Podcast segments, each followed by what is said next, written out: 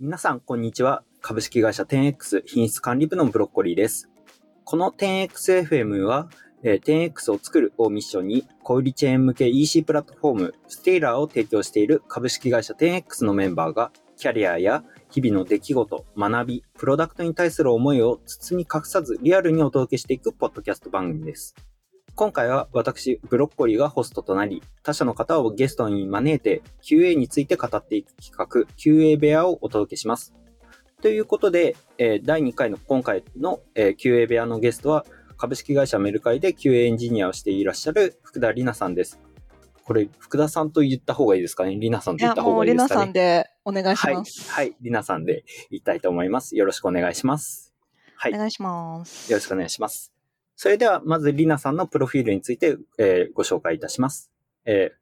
福田里奈さん、えー株式会社メルカリ QA エンジニア、福岡生まれ、福岡育ち、福岡在住、福岡の企業にプログラマーとして新卒入社。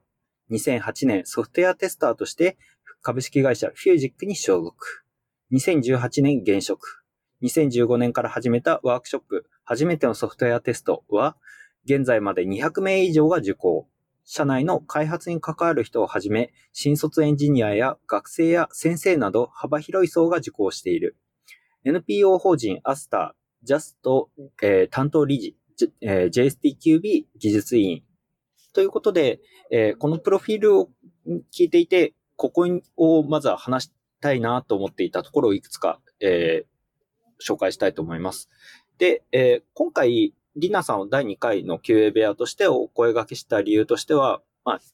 結構いかに開発組織に入って QA っていう業務を行っているかっていうのを聞いてみたかったっていうところがあります。というのも結構メルカリって、えーエンジニアリング組織が強いイメージのある会社にいらっしゃるっていう点と、あと、まあ、開発の社外のイベントとかにも結構登壇している、えーイメージが強かったからです。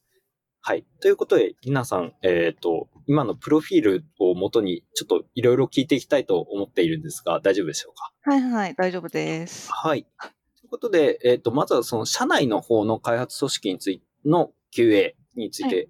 ちょっと聞いていきたいなと思うんですけれども、はいまあ、今、えー現職が株式会社メルカリの QA エンジニアっていうことなんですけれども、ちょっとその最近の立場とか、どういうふうなことをしているのか、もう少し詳しく教えてもらってもいいですかね？はい、えっ、とですね、さいあすごく最近、今年入ってぐらいまでは、あのメルカリの中でも、創造という会社でメルカリショップスっていうサービスを作ってたんですけど、うん7月ぐらい、そうですね、7月から、えっと、今、えー新規事業っていうので、えっと、うんうん。まあ、ワークと呼んでるんですけど、えっと、新しい新規事業の立ち上げっていうところで今、QA エンジニアとして入ってます。ちなみに、その一つ前のメルカリショップスの頃はいはい。のお話もちょっとお聞きしたいんですけれども、はい。まあ、実際にその新規事業としてやって、それをローンチしましたと。うん。で、なんか、ローンチした後に、うん、あ、振り返ってみると、これ、こうすればよかったな、みたいなことってあったりします？あ全然ありますね。なんかもうちょっとあんまり当時テスト設計そこまでやってなくてなんか、まあ、一通り、えっと、必要なものは作ったん、まあ、作らないといけないものがあったんで作ってはいたんですけどもうちょっと今今だったらその AC 書いてるのまさにそうなんですけどなんかその辺があんまり甘くって結構もうレビューだけで特に成果物みたいなの作んなかったんで確か大きくは。なんで、なんかその辺もうちょっとやっとけばよよかったんじゃないかなっていうか、とは思う。うんで、今今回やってめっちゃきついって思ってますけど。そそこのバランス感覚が、なんか、うんいやーでももうこれはもう物量なんでしょうがないですね。だって当時3人だったから多分やろうと思ったらできたんですけど、ん今だとちょっと1人と、まあちょっと手伝いにすでに入ってもらってる方もいるんですけど、うんちょっとそうですね。なるほど、まあなるほど。うんじゃあそこら辺はやっぱ新規事業を何回か経験、何回かというか、新規事業を経験するからこそかうん感じるというか、逆に経験しないと難しいイメージもしづらいところなんですかね？あーどうかな？まあ、でも、新規事業じゃない場合って、今あるそのプロセスみたいのをひっくり返すっていうの逆に難しいじゃないですか。多分一 QA エンジニアがひっくり返すのって相当な努力が必要なんで、でそういう意味で言うとやりたいようにできるはずっていうところでは多分楽なんじゃないですかね。なるほど、なるほど。そこがある意味良さでもあるっていううことでん。すかね。なるほど。ありがとうございます。じゃあちょっと今結構メルカリの社内の話を、特に社内でどう QA として、まあ、振る舞うというか、そういうところを聞聞いてきたんですけれども、次にここからちょっと特に社外活動のところについて、えー聞いていきたいなと思っていますはい。で、えっ、と、今、えっ、と、社外活動で言うと、まあ、NPO 法人アスターのジャストの担当理事と、あとは JSTQB の技術委員っていうお話でしたけれども、はいえっと、そもそもどういう経緯でこの、まあ、ジャストの担当理事とかになったんですかね？確かに。言っていいのかな？あ、言える範囲で全然。はい。なんかこういうのは言う話なのかという気もするけど、まあ、なりたいですみたいな感じ。なりたいです。まあ、そうっすね。なんか、その、まあ、いきなりその担当理事になったわけではもちろんなくて、えっと、私何年からなったんかな ?19 年ぐらいから多分させていただいてるんですけど、その前に、えっと、13年からだから4、5、6、7、8、9、6年ぐらいか。6年ぐらいそのジャスト九州っていう、あの、一地域のシンポジウムの実行委員と実行委員長をやってて、で、まあ、その間にジャストっていうものをいろいろ知る中で、まあ自分が身についてる知見だとか、その、どうしても、えっと、シンポジウムってあの、ボラン、完全ボランティアベースでやっているので、どうしてもなんか、なんだろうな、あの、長い人が知見を知ったままだったりもするし、まあ、新しい人の入れ替わりももちろん発生しなきゃいけないんだけど、そこの引き継ぎがあの全国規模でうまくいってないとかあって、そういうところでなんか役に立てないかなみたいなところが、えっと、なろうと思ったきっかけですかね。なんか多分自分だったらもうちょっと話しかけてもらったりとか、なんか役に立てるのかなと思いつつ、実際になってるかはちょっとわかんないですけど、はい。あの、元の経緯はそんな感じです。なるほど、なるほど。ちなみに、その、ジャスト九州の実行委員になったきっかけって、実際にジャスト九州に参加してたとかそういう感じなんですか？えっと、そうですね。あの、2012年に初めて鹿児島にその時あったんですけど、で、九州に行って、で、えっと、まあ、そのちょっと前にあの勉強会をそこの実行委員さんがや、あの、なんだろう、えっと、ちょっとテスト、ソフトウェアテスト界隈であの有名なドリル本っていう本が、ちょっと正式名称今、バッと出てこないですけど、ありましソフトウェアて。テスト、ソフトウェアテスト技法技ドリ法ドリル。そうだね。がありまして、で、それの勉強会が、まあ、関係者の方がやってるっていうつながりでちょっと仲良くなってっていう経緯があったんですけど、なんか、ノリというか持ち上げられで入りましたね、多分。なんか、た大変だったんですよ。ちょうど10年前で、2013年で、その実行委員さんが、あの、ま、えっと、ま、プライベートなご事情で、九州からいなくなると。で、ちょっとあんまり委員活動が、ま、遠距離でしかできないって言った上に、その時の委員あの実行委員長の先生がいらっしゃるんですけど、その先生が、あの、ちょっとご病気で、あの、活動がちょっと厳しいみたいな。なんか、お前しかいないって、え、入ったこともないのにみたいな。そんなことあるみたいな感じで、ちょっとよくわかんないノリだけで入ってしましたね、その年。なるほど。すごい、あの、今聞いてて、あーって思ったのが2つあって、まず1つが、結構きっかけのソフトウェアテスト技法ドリルはいはい。の話は結構1回目の中野さんも、あの、秋山さんがきっかけでっていう。そうそう。そう私も聞きました。それ、ちょっと乗っかろうとしてました。確かに。そうです。ちょちょうどね、全国で流行ったんですよ。あの、多分、出さその本出されたのが多分12年、11年とかで、あの全国でそういう勉強会があったははずなんですよね、その年らへんに。うんうんなるほどす。すごい、そこの影響力がすごいな、秋山さんすごいなっていう。そう、そうね、わかる。それはそうです。そしてもう一つが、なんか、そっからの、な、なんだろう、もう君しかいないっていう風になって、そこで入って実行委員長にまでなるってすごいなって思って。あ、でも違う違う。じあの、実行委員長はその翌年なんで、14年からなんで、うんうん13年は普通に、普通にっていうのも変ですけど、実行委員として、あの、入ってた感じですね。なるほどな。まあ結構やっぱりコミュニティの活動ってなると、えーっと、まあボランティアベースでやったりとか、それこそ、あの、プライベートの事情とかっていうのは結構あるとは思うので、その中でううまく変わっていったのかはわかんないですけど、なんかそこで結構やっているのか、それけど6年間なんですね。じ実行委員。実行委員と実行委員長多分そうですね。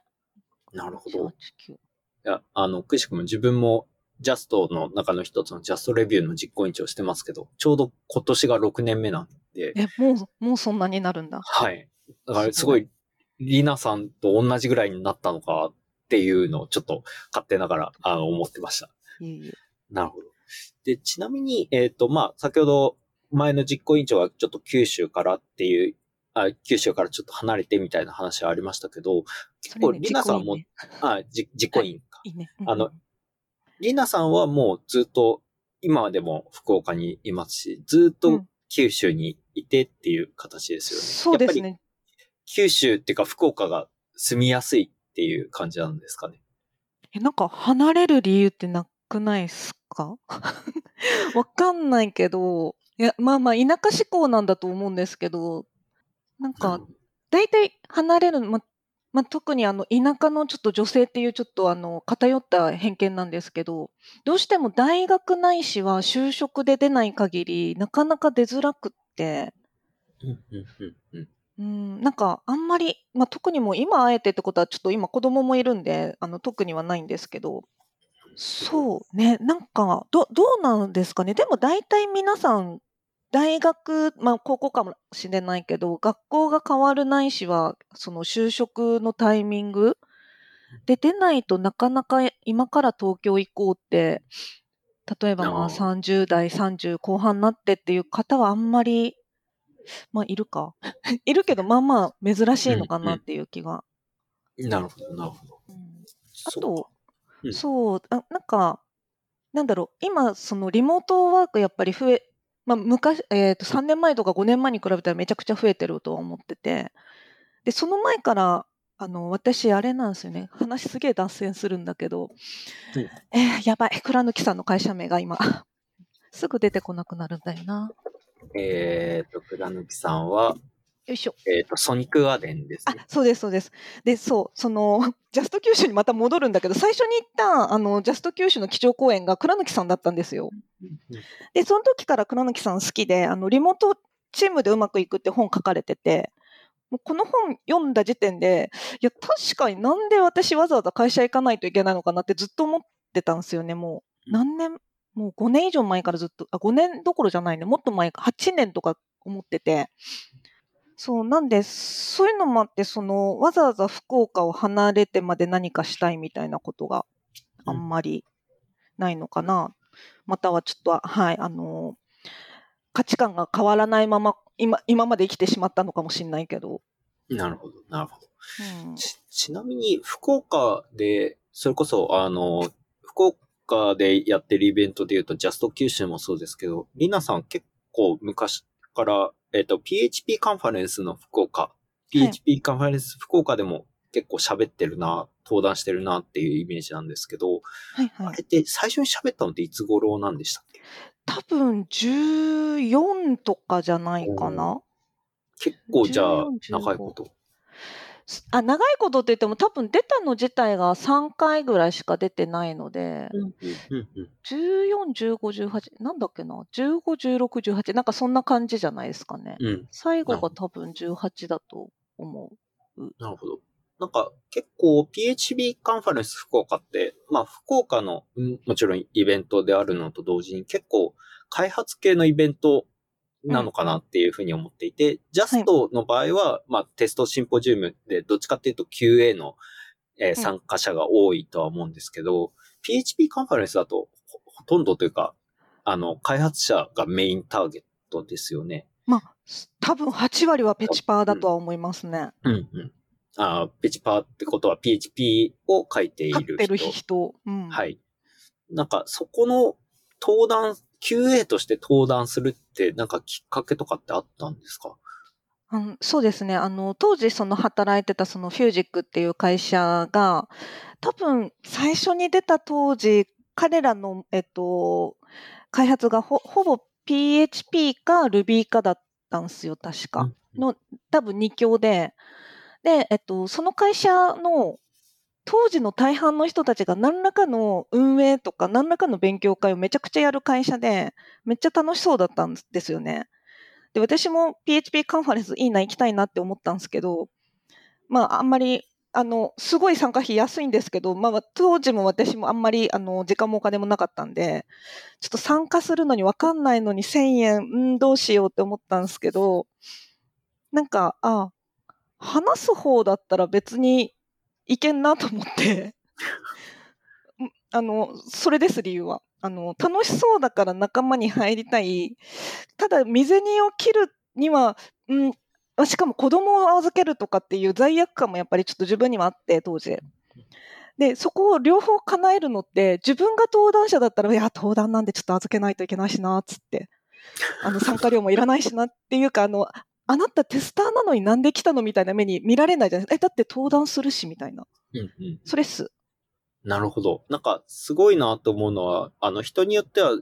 や、そもそも登壇のハードルってすごい高いって思う人とかも結構多いと思うんですけど、その登壇のハードルの高さよりかは参加費とかのハードルの方が 高かったって感じなんですかね？あのーそこって、えっと、応募制なんで、この人の話聞きたくないなと思ったら、そもそも受からないんですよ。まあ現に私その後結構落ちてるんで落ち続けて最近うんって思ってるけど。そうなのであの一定そのえっと多分ペチコンはあの委員さんたちが選ぶんですけどその少なくとも委員さんが聞いてみたいって思ったっていうことはそれだけ需要があるので、うんまあ、その話が面白いかどうかちょっと私登壇そんなにうまくはないからあれですけど、まあ、ただ、はい、自分が書いたもので興味持ってあの需要があるんだって分かる分ではあんまりハードルっていう意味はあんまないかな。なるほど。なるほど。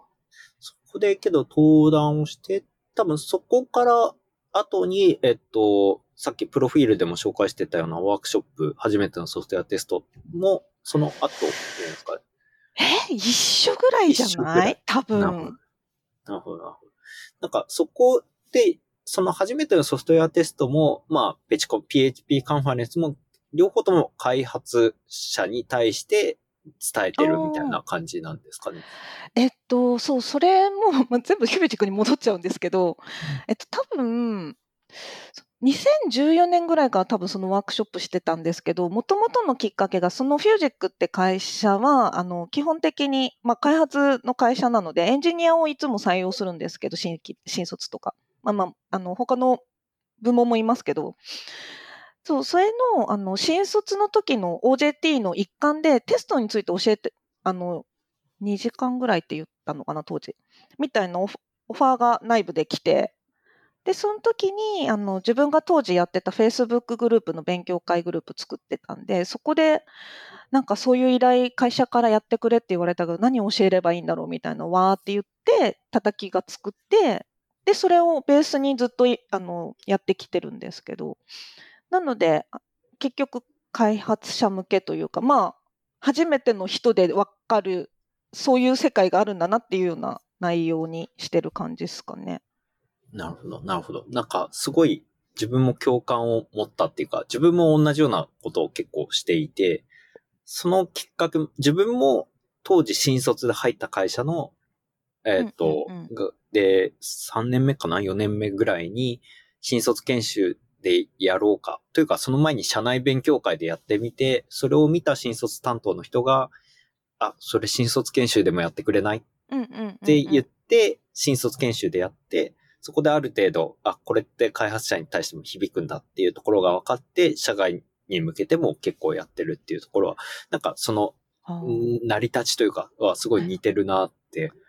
すごい今聞いてて共感を持って、持ちました。うん、確かに。なんか自分の場合、その社外でもっていうのが、あの、なんだろう。何やればいいかなって聞いたのかな、その Facebook グループで聞いたから、その時点で、そのソフトウェアテストの当時、まあ、いろんな勉強会やられてるあの関東の方とかいろんな人がアドバイスくれたからそれを社内だけにするのってあんまりフェアじゃないっていうかそこちゃんとあの返していいなと思ったのとその会社だけによるような内容に結局なんなくて全然。あの、まあ、え資料も今、えっと、日本語も英語も公開してるんですけどそれ。なんでなんかまあ基本なんかパブリックにしていいやつはどんどんパブリックにしちゃえっていう精神なのでそれで、えっと、会社に、あどうしたんだっけな？なんか、ただ、作ってる時間が会社なのか会社外なのかで、ちょっとやっていいかみたいな、多分それぞれに聞いた気はするんですけど、で、なんかせっかくそのフュージックっていう会社が、外の勉、えっ、と、フュージック勉強会みたいな社外向けのやつを確かやってたんで、なんかそれでなんか結局するんだったら社内向けと社外と一緒にやっちゃえとか、まあ別でや2回やったのかな、毎年。なんか社内向けと社外イベントとしてやりましょうみたいな感じで、えっと、やるようにしましたね。なるほど。なるほど。なんか、す、すごい、その、社会、社会に向けてというか、なんか、まあ自分も発表の資料それ作ってた時も、やっぱり社内向けっていうよりかは、社、社外にも全然示せるパブリックになるなっていうのは自分もやっぱそうだなと思って社外にそのままやってるので。やっぱそ、そうなりますよね、資料として。なんか、一部社内向けに作ろうと思えばカスタマイザーできるかもしれないですけど。うん、なんか、あの、そうですね。結局、社内向けって How to みたいなことしかできないから、うん、それこの時間、2時間でやる必要ってあるんだっけとかもあるし、もっと社内向けだったら、その社内用語みたいなのは多分あると思うんですけど、そのさやっぱり最初の時に、そういう社内の話をするよりは、一般的な言葉で一旦示してあげといた方がよくて、それ以外の社内のやつってその後のところでいっぱい出てくるんで、なんかもういいかな、みたいな感じになったのが、特にあの、メルカリでもやったんですよ、これ。しかも日英でやって。で、その時も結局なんかえっと、基本的にはパブリックな用語で話しますみたいなのを確か入れて、その社内向けの言葉も今回使い、あの、ことは出てきませんっていうのを多分2ページ目ぐらいに差し込んでやった気がしますね。なるほど。ちなみにその時の、まあ、社外でも使える用語っていうのは、例えば JSTQB であったりとか、STQB の用語を用いてっていう感じ、そう、そうです、そうです。なるほど、なるほど。確かに、そこら辺は、あの、やっぱり、そういう JSTQB から持ってきてます、ISTQB から持ってきてますっていうと、なんか、あ、なるほどっていうふうに、まず一旦置いてもらえるのは、確かにありそうだ。なんか、そう、なるほどもそうだし、その、まあ、基本今ってその、まあ、本読むでもいいんですけど、本読むなりなんなりって、その本の独自用語絶対出てきちゃうと、えっと、わかんなくなっちゃうんですよね。え、これとこの言葉の違いなんだっけって絶対なるんで、それだったら一旦基本は私は JSTQB に置いてて、一部違うかもしれないけどっていう方が差分が分かりやすいか迷いが多分減るので、そうしてますね。なんかぜ、全部そうなってるかが若干自信ないけど。はい。そうですよね。自分もなんか資料とか、それこそ今自分は若手っていうワークショップのイベントもやってますけど、そこの時もまずは最初に参考文献として当たるのはえー、JSTQB のシラバスであったりとか、用語集であったりとかを、まずは最初に参考にするので、その気持ちはすごいよくわかります。そうっすね。うんうん。なるほど、なるほど。ありがとうございます。はい。じゃあ、結構、えっ、ー、と、もう、長いこと喋ってしまったので、一旦ここら辺でエンディングに行きたいと思います。はい。はい。えー、それではエンディングです。えー、本日は、えー、株式会社メルカリのリナさんをお招きして QA について語っていきました。で、えっ、ー、と、最後にですね、えっ、と、あ、そうですね。自分の方から結構質問ばっかりしてたんですけど、リナさんの方からなんか逆に質問とか聞きたいことってあったりしますかね？そうですね。あれ、今 10X 移動、移動じゃないや、転職して半年ぐらいでしたっけ？半年ですね。ちょうど今6ヶ月目ですかね。はい。なんか、今までも基本ウェブ系になるのかな？組み込み？いや、ウェブ系ですよね、どっちかウェブ系ですね。すねはい。なんかその中でも多分 10X って多分あのもっとメルカリの人とかも多分いるのでいるはずでなんとなく雰囲気似てるところもあるんだろうなっていうイメージはなんとなくしあのしやすいあの、ブロッコリーが今までいた会社の中で一番しやすいなって勝手に思ってるんですけど、実際今の会社に移動して、なんか、すごいこれ違うなみたいな、同じウェブ業界にずっといる中でも、これめっちゃ違うなみたいなのあったりしますか？そうですね。あの、今、すごい 10X に来て思うのは、すごいえっ、ー、と、お客さんになんか寄り添うっていうとありきたりな言葉ですけど、あの、そこを実際に実践していると思っていて、実はちょうど、えっ、ー、と、自分は昨日、あの、やったんですけど、あの、実際にお客さんの使っている、えー、現場、えー、あれ、えっ、ー、と、10X の、えっ、ー、と、まあ、プロダクトステイラーっていう、その製品については、えっ、と、なんだろうな、エンドユーザーに対してもそうですけど、店舗スタッフが使うアプリもあるんですけれども、その店舗スタッフを使っ、のアプリを使っている実際の店舗スタッフのところに行って、うんうん、そこで、えー、使っている様子をもう横で観察するみたいなことを結構してて、しかもそれが、えっ、ー、と、なんか、たまにとかじゃなくて、それこそもう、あの、まあ、1ヶ月に1回とか、もう数ヶ月に1回とかっていう頻度で、もうこうやってローンチして動いている後でもそういうふうにしてるっていうのは、実は今までの自分が所属していたところだとあんまりなかったことなので、特に隣で操作しているところを観察するっていうところが少なかったので、それはすごい違いとして感じるところかなと思いますね。確かに。うん、なるほど。自分では配達にはなら、その、その人にはならないんですか？あ自分がユーザーにっていうのが、えっ、ー、と、残念ながら今自分が住んでいるところがまだエリア対象外なので、それができないっていうなるほど。悲しさがあるんですけど。店舗スタッフとしては働いたりあそうですね。あの、店舗スタッフとして働くのは、ちょっと今自分はまだ機会ないんですけれども、それを働くっていうのも、あの、全然、あの、ありというか、そのタイミング、スケジュールが合えば、あの、どんどん入っていいですよっていう話にはなります。あ、そうなんですね。うん、それはぜひやるといいかも。そうですね。本当に、あの、なん店舗スタッフとしては入ってないですけど、昨日現場行ったことによって、あ、なるほど。アプリ上では、あの、表現はしてないけれども、運用上でこういうふうに、あの、うん、うまくやってるんだっていうところがいろいろ見えたのがすごい気づきで、それがなんか次の、えっ、ー、と開発に活かされたりとか、それこそ、あの、さっきリナさんが話してたようなアクセプタンスクライテリアを作るときに、あの、あ、業務としてこういうことだったからっていう、その AC を作るためのインプットにもなるというか、っていうのはすごいいい経験をさせてもらってるなっていう感じです。なるほど。はい、確かに。ありがとうございます。はい。あの、すごいありがたい質問でした。ありがとうございます。いえ、はい、なんかちょっと、はい、あの自分の副業、あの似たような業種の副業をやってたんで、めっちゃそうだったなというのを、あの思い出しました。なるほど、なるほど。はい、ありがとうございます。そして自分は今ちょっと進行を間違えたような気がするんですが、うん、その質問をしてからエンディングだったような気がしてますが、すね、まあ多分そのまま多分流れるとは思いますが、はい、はい。で、エンディングになります。で、えっ、ー、と、最後に、えっ、ー、と、まあ、今、逆質問のコーナーはしたんですけれども、それ以外に、リナさんからなんか宣伝とか告知したいことってあったりしますかね？はい。えーと、2つありましてあのまず1つ目が昨日あの参加者申し込みが始まったんですけど、えっと、今日出てきた話のあの JAST っていうソフトウェアテストシンポジウムっていうのがあるんですけどそれの、えっと、九州がですね来月11月2日にあります。でありがたいことに私、えっと、基調講演っていうのをさせていただくようになりましてあの先ほど言った、えっと、初めてのソフトウェアテストのあの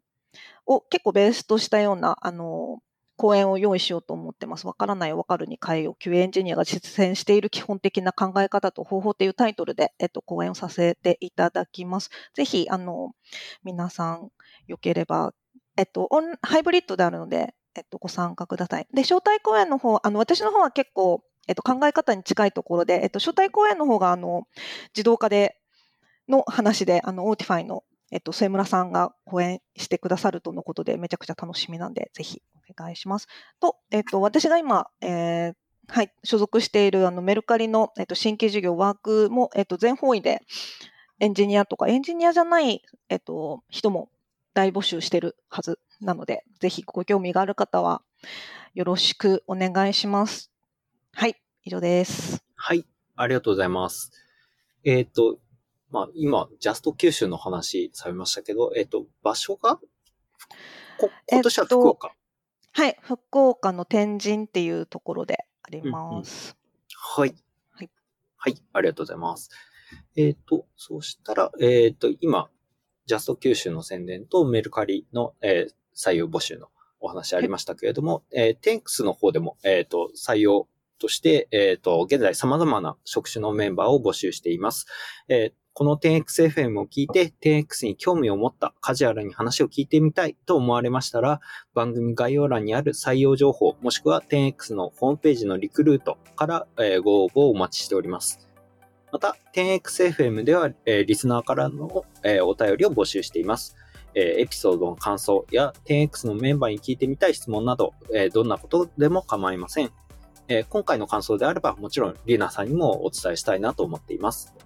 はい。えーこちらも番組概要欄にあるお便りフォームからの投稿、またはツイッターでハッシュタグ、えー 10XFM でツイートをお願いいたします。最後に Spotify、Apple Podcast など、えーお聞きのポッドキャストアプリで番組のフォローをお忘れなく、最新エピソード配信時にお知らせが届いたり、また過去エピソードの再生済み未再生が一目でわかるようになり大変便利です。ということで、えー本日のお相手はブロッコリーと株式会社メルカリのリナさんでした。リナさん、本日はありがとうございました。ありがとうございました。はい。えーそれではまた次回。